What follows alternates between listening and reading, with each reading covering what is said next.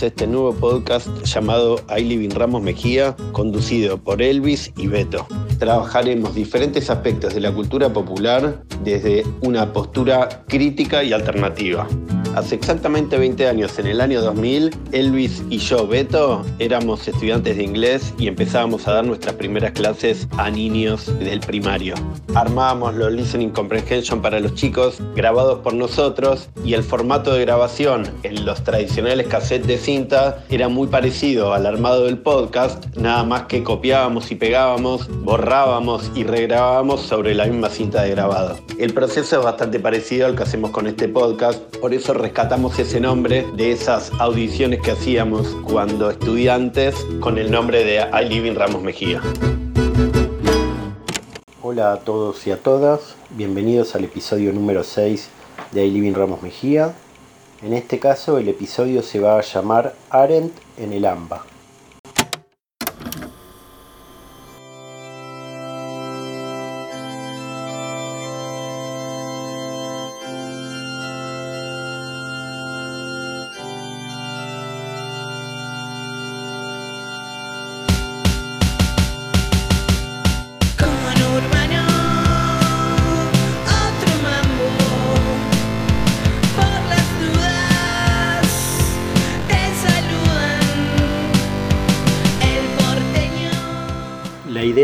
Episodio es hacer una comparación entre las dos políticas que nosotros consideramos las más importantes de la Argentina de la primera parte del siglo XXI, es decir, Cristina Fernández de Kirchner y Elisa Carrió.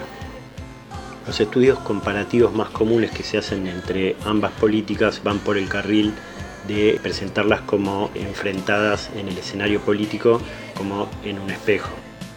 Es decir, cuando una hace un movimiento hacia la izquierda, la otra hace el movimiento hacia la derecha, si usamos a cada una de ellas, a Cristina y a Carrió, como su propio centro de referencia. Y no negamos esta diferencia porque es claro que existen diferencias en el espacio político entre ambas pensadoras, podríamos plantear clivajes como peronismo-antiperonismo, república-democracia, centro-izquierda, centro-derecha. Sin embargo, en este episodio lo que queremos justamente es encontrar no las diferencias que ya están bastante estudiadas en, en, diferentes análisis y en el periodismo también, y mismo en la arena pública, política es notorio, sino que lo que queremos encontrar es el marco común que tienen ambas en el mismo espejo en el que ambas están supuestamente enfrentadas. Como puntos de anclaje para realizar esta comparación que comentábamos en cuanto a las particularidades que, las unen, nos vamos a basar en primer lugar en el conocimiento de que en cierto momento político histórico del país trabajaron juntas, si bien en partidos políticos eh, separados, durante el segundo mandato del menemismo fueron eh, férreas opositoras a Menem. Y por otro lado, durante la eclosión del sistema político de representación argentino en el 2001 eh, tenía una postura similar, si bien siempre estaban marcadas las grandes diferencias que después a lo largo del devenir histórico se vieron bien marcadas. El segundo marco que proponemos en este podcast y es el que consideramos el más importante es el que vamos a realizar a partir de la posición que tenía Hannah Arendt como pensadora política de su época. Es importante destacar que no nos vamos a basar los conceptos teóricos desarrollados por Hannah Arendt, sino en su deliberada decisión de ser una pensadora política de su época. Consideramos a priori que esta posición de Hannah Arendt es un punto en común que unió a Cristina y a Carrió a lo largo de sus vidas como políticas.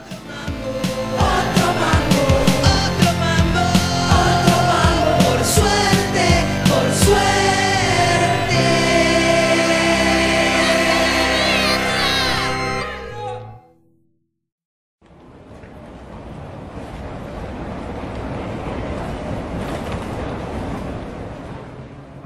poder entender la posición como pensadoras agudas de su presente político y de su praxis tanto de Carrió como de Cristina, vamos a analizar, como comentábamos anteriormente, las coordenadas de la posición que eligió Hannah Arendt también como pensadora de su presente. Esta elección en Arendt estuvo íntimamente ligada a su condición de mujer judía alemana asimilada a la cultura de Alemania, y dos hechos que fueron contemporáneos que la marcaron fuertemente. El primero de estos hechos es que cuando el nazismo estaba ascendiendo al poder en Alemania, Arendt se encontraba escribiendo una biografía de una escritora muy influyente en su época, que fue un siglo antes de la vida de Arendt, es decir, en el siglo XIX, que eh, estaba asimilada a la cultura alemana, pero sentía una vergüenza o un escollo por su condición de judía. Al igual que Arendt, su biografiada no era religiosa y estaba, como comentaba, asimilada a la cultura alemana. Pero a diferencia de la protagonista de su biografía, Arendt no sentía vergüenza por su condición de judía y esta experiencia la llevó a concluir que si bien como comentaba ella no era particularmente religiosa y estaba asimilada a la cultura alemana, si ella era atacada por su condición de judía, se defendería como judía. Consideramos que esta misma frase puede ser ampliada a su condición de mujer y específicamente mujer filósofa o pensadora de su época, que era algo muy particular porque no era muy común que existieran mujeres tan prestigiosas por su pensamiento y particularmente si bien ella no era feminista, podríamos ampliar la frase como comentaba a que si ella era atacada como mujer, ella respondería como mujer.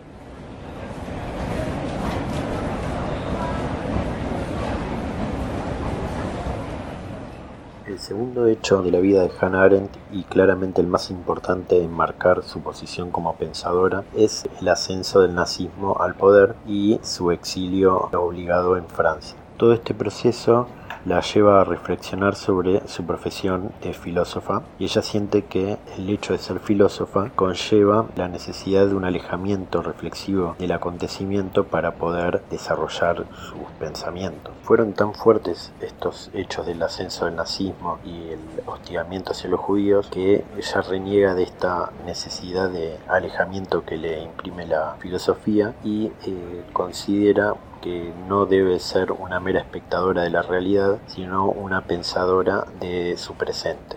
Es por eso que Hannah Arendt, bajo su decisión, fue una pensadora muy aguda de la realidad contemporánea, comprendiendo, entonces, narrando y juzgando la contingencia de la historia y los acontecimientos de los que ella fue contemporánea.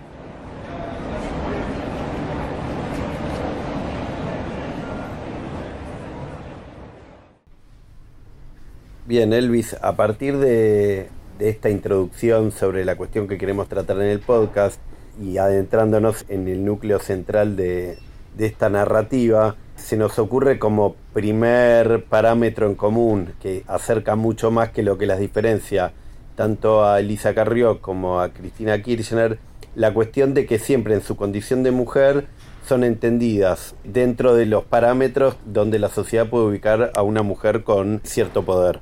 Dentro de estas categorías, la mujer puede aparecer como una mujer sumisa, donde la opinión más clara en ese sentido puede ser la del doble comando cuando gobernaba ella, Cristina, pero en realidad era Néstor el que estaba por detrás, o el de la mujer perversa o loca. Eh, la diferencia en esta cuestión de la perversidad o la locura es que la locura podría tener que ver con una forma de actuar inexplicable que no tiene sentido con la forma de gobernar o con su propio interés y la perversión es cuando hay un interés por detrás en actuar de cierta manera que aparentemente podría ser contraria a la necesidad o la voluntad de la sociedad para la que está participando políticamente.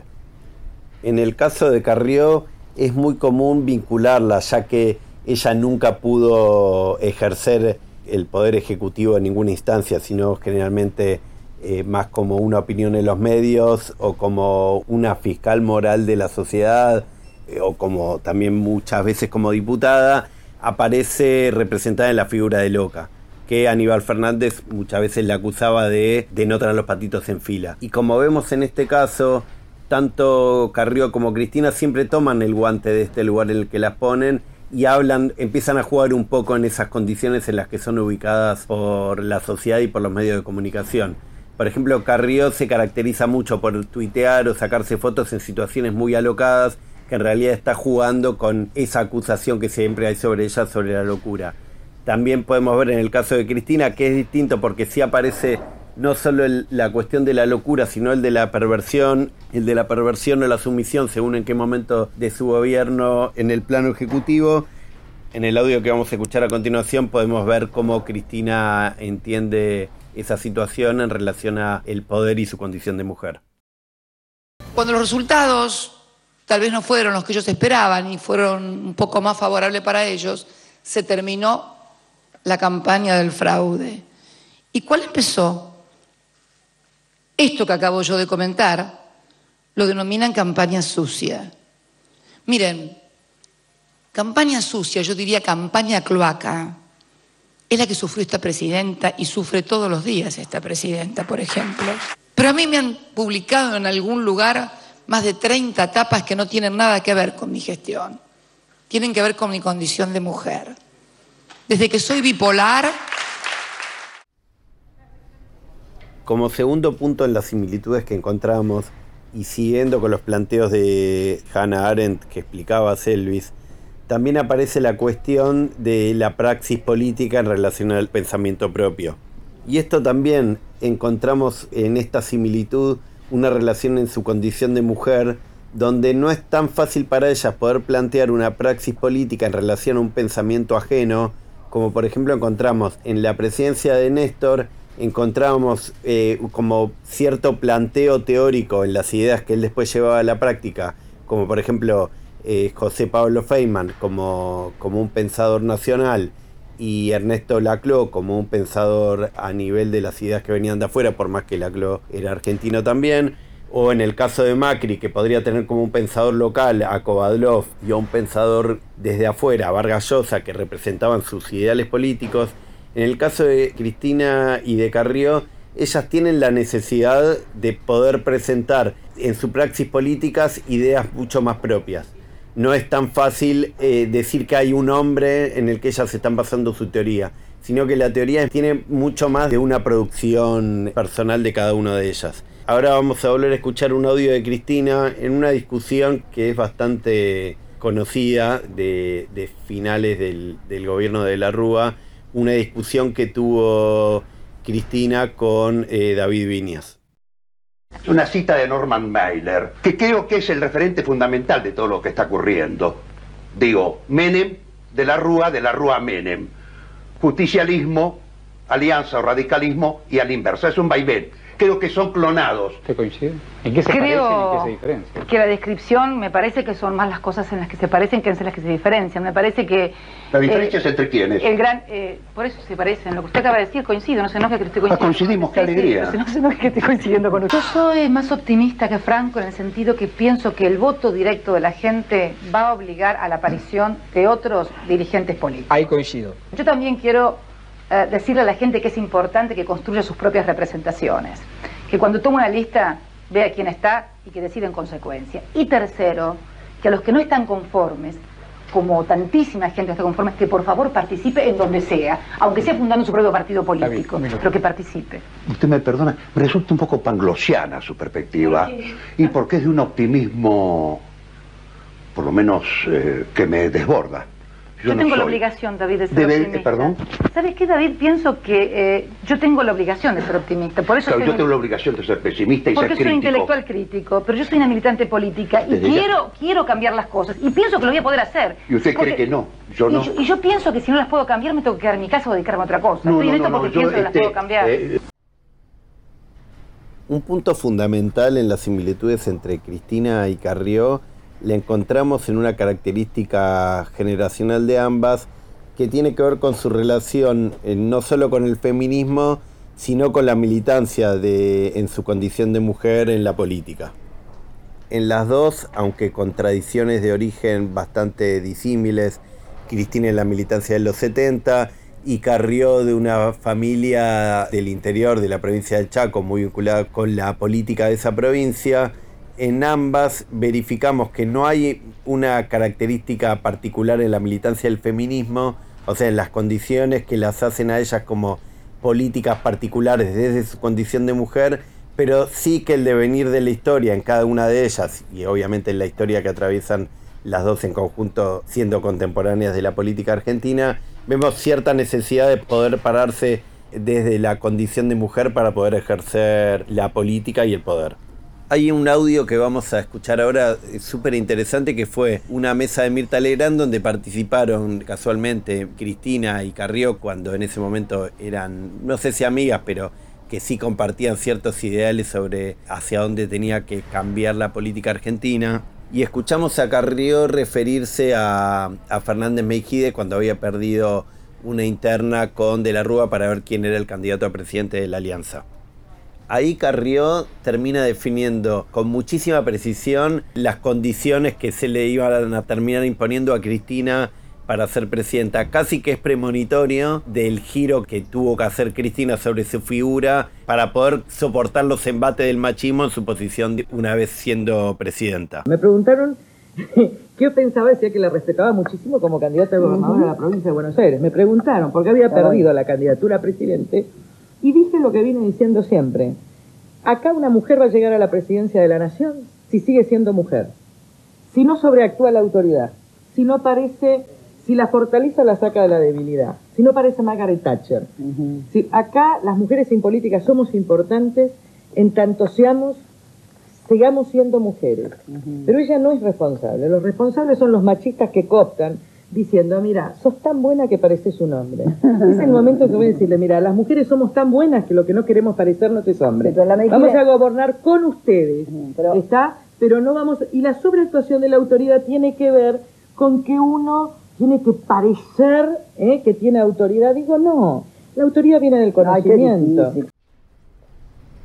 en el discurso de Cristina en el Senado en el año 2018, en relación a la ley de legalización del aborto, encontramos una definición de ella sobre su propia evolución en términos de acercarse a las ideas del feminismo y a las de la legalización del aborto, cuando era sabido que en el periodo que ella fue presidenta y anteriormente ella no comulgaba con, con este proyecto. ¿Quieren saber quiénes fueron los que me hicieron cambiar de opinión? Fueron las miles y miles de chicas que se volcaron a la calle, verlas abordar la cuestión feminista, verlas criticar, pero también describir la realidad de una sociedad patriarcal, nos debe colocar a todos en un lugar distinto. Esta ley no va a salir esta noche, pero mire, quiero decirle a todos y a todas que no será este año. Será el año que viene o el otro. Por último, encontramos también muchísimas similitudes en las carreras políticas de ambas, en el desarrollo y las relaciones que tuvieron con sus propios partidos políticos de origen. Ambas dos, por las disidencias expresadas a lo largo de sus carreras, fueron expulsadas de sus propios partidos políticos. Cristina, cuando era diputada nacional, fue echada del bloque peronista por las disidencias que expresaba en relación al proyecto político de Menem. Y Carrió terminó yéndose del radicalismo por las serias diferencias que tenía con el liderazgo de Alfonsín y en particular con la alianza con la presidencia de la Rúa y las contradicciones que había en las políticas que terminó aplicando en su gobierno de la Rúa y eh, los votos y las ideas que aportaba Carrió para ese espacio. Estos ejemplos los vemos a lo largo de la década del 90 y del final de la década del 90, que fue el principio de sus carreras políticas a nivel nacional y con un eco en los medios de comunicación, pero en la actualidad vemos ya con más de 20 años, 30 años en la militancia política, viendo cómo van cerrando cada una de ellas sus experiencias políticas, también muchas similitudes en las relaciones con los frentes electorales que fueron armando. Recordemos la candidatura de Carrió para las PASO en las internas contra Macri en el año 2015.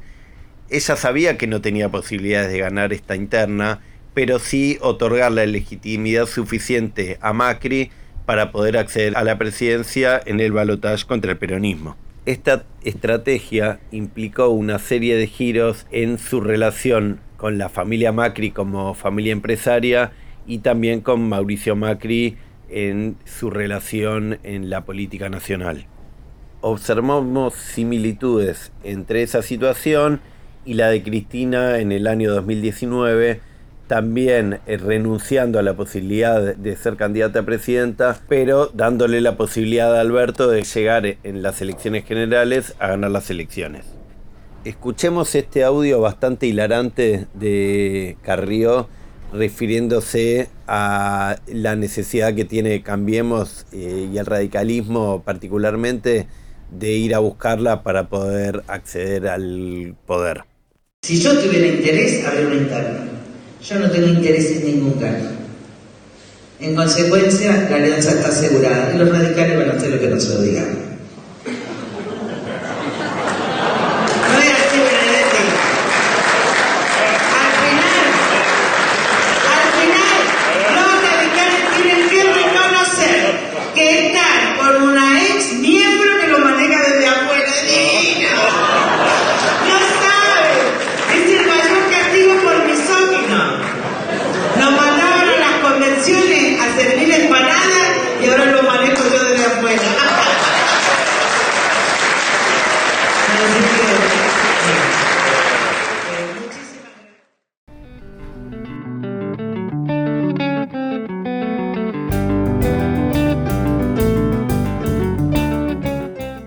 Bueno, Beto, a partir de estos ejemplos que presentaste que son súper interesantes, creo que podemos hacer una conclusión en base a los diferentes puntos que fuimos charlando y también anclar en los conceptos de Arendt para encontrar estos puntos en común. Por un lado, para hacer un breve resumen y poder llegar a la conclusión, tanto Cristina como Carrió arrancan sus vidas políticas con orígenes diferentes. Cristina en la izquierda peronista y en una clase social media baja, y Elisa Carrió de una familia radical tradicional y de clase social media alta. Este origen disímil tuvo un encuentro en un momento particular de la Argentina que fue el segundo mandato del menemismo, pero fue durante el gobierno de la Rúa que si bien estaban marcadas sus diferencias tanto ideológicas como pragmáticas, se encontraron en el sentido de que esa crisis de representación política de los dos partidos tradicionales a los que ellas pertenecían no estaba claramente dando una solución en la representación y ambas fueron muy críticas del gobierno de la Rúa, pero trataron de encontrar una solución política a esta crisis de representación. A partir de ese punto de encuentro, en cuanto a la ideología, a la praxis y a su posicionamiento político, con el avance del tiempo cada vez se fueron diferenciando más y es muy notorio que Cristina tuvo en ese devenir una vocación mucho más importante que Carrió en cuanto a una transformación práctica de su realidad y también tuvo la posibilidad de ejercer cargos ejecutivos. En el caso de Carrió no tuvo esa posibilidad, si bien fue candidata varias veces, no tuvo una vocación de transformación tan grande en, cuanto al ejecutivo. Logró encontrar un punto como una garante de la república y la transparencia. No necesariamente lográndolo, pero sí en el plano discursivo.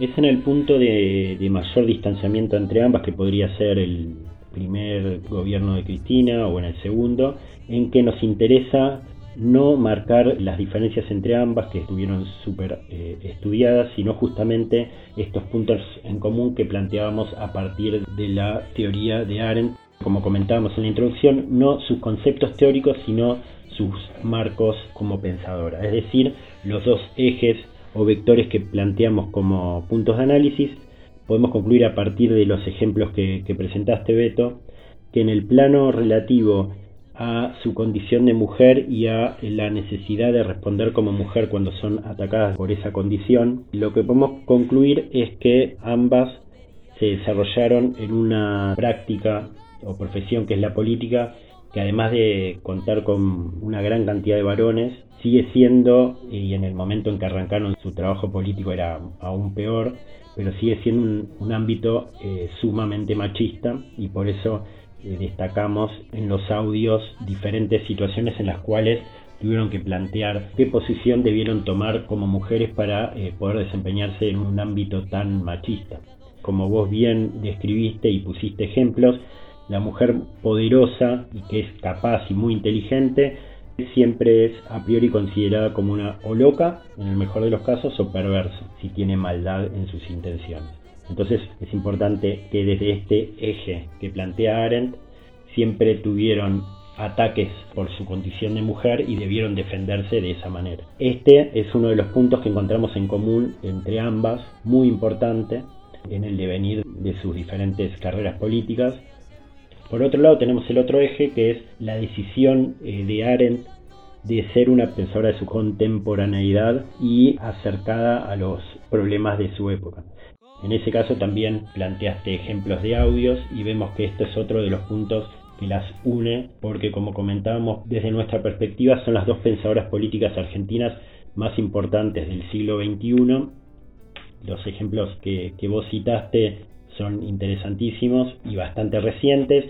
Por un lado, destacar la importancia de Carrió para que un personaje como Macri haya llegado al poder ejecutivo y el caso de, Cristina en eh, la posibilidad del retorno del peronismo al poder.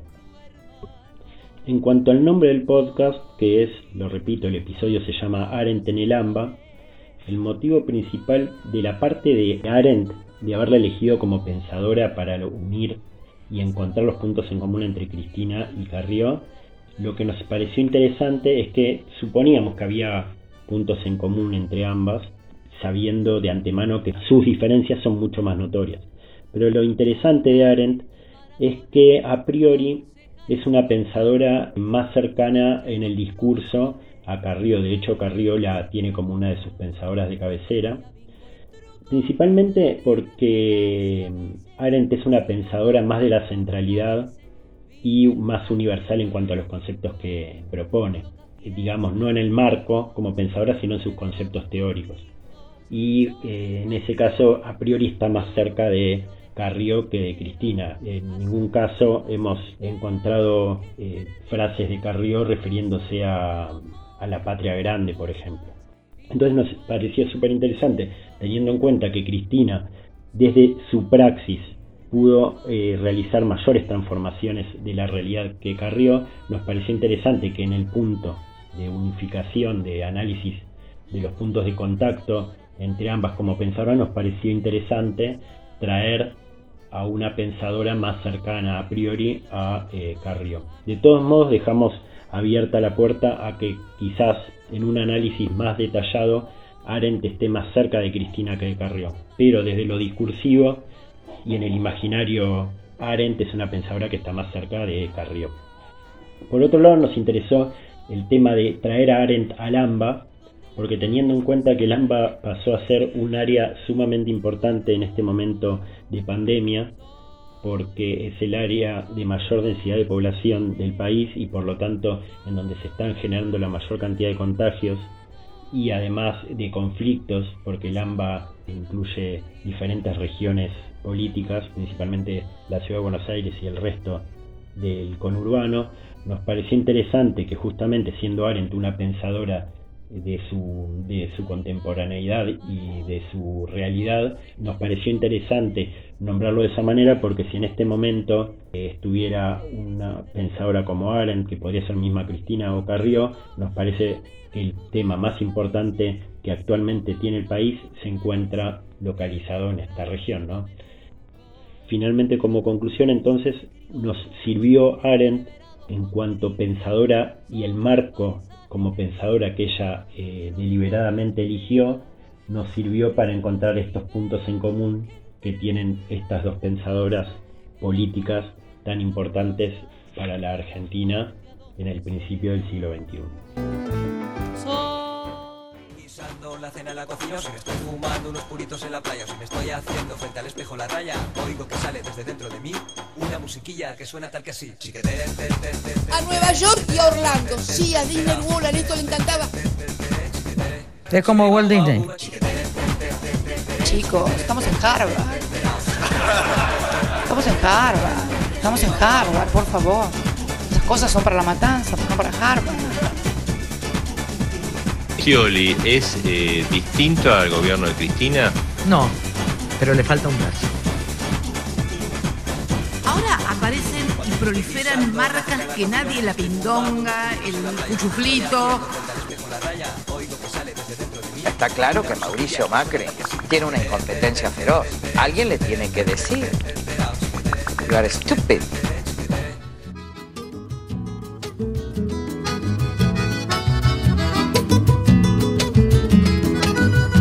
Muchachas, muchachos y muchaches, hemos llegado al final de este episodio.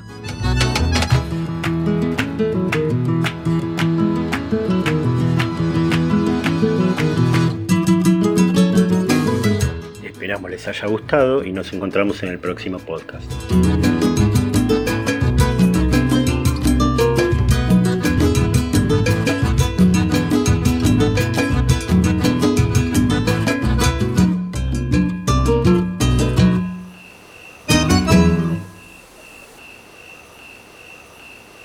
I Living Ramos Mejía es un podcast realizado por Esteban Weinstein y Beto Baristein, conducción y contenidos. Comentarios y sugerencias ilirm.podcast.gmail.com